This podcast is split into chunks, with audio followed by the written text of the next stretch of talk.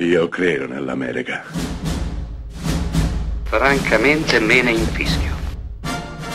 Io sono tuo padre. Anna Nishimasa. Rimetta a posto la candela. Rosa bella.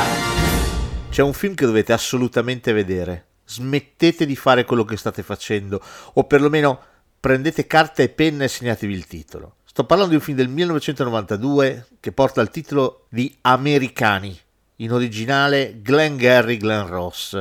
Scritto, questa volta è giusto dare più importanza allo sceneggiatore piuttosto che al regista, scritto da David Mamet. Protagonisti, tenetevi forte, Jack Lemmon, Kevin Spacey, Ed Harris, Alan Arkin, Al Pacino e in un piccolo cameo Alec Baldwin. Forse non importa nemmeno aggiungere altro, questo è un film da vedere già per lo sceneggiatore e per il cast.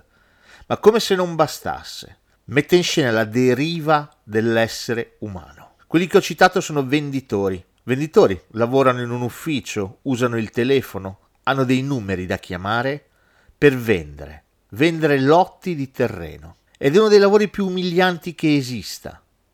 Beh, in questo momento storico raccontato dal film, l'azienda sta stringendo i cordoni della borsa. C'è posto solo per i migliori venditori, gli altri verranno cacciati, saranno licenziati in tronco. Americani mette in scena una lotta uomo contro uomo, fratello contro fratello, cane contro cane. La lotta dettata da quella che è la new economy, l'impossibilità di farcela senza eliminare pestare i piedi a qualcun altro. Americano è un film splendido e davvero mette in scena la parola fine di un'umanità che è completamente soverchiata dal lavoro che sta facendo, assorbita, cambiata, mutata, disumanizzata, perché Americani mette in scena il paradigma vivere per lavorare, non lavorare per vivere. Mette in scena l'inutile giostra che coinvolge tutti quanti noi, impegnati a girare in tondo in quella che purtroppo, come dicevano i Pink Floyd,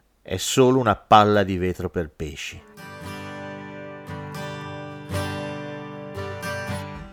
So, so you think you can tell heaven from hell, blue skies from pain. Can you tell a green field steel rail? A smile from a veil. Do you think you can tell?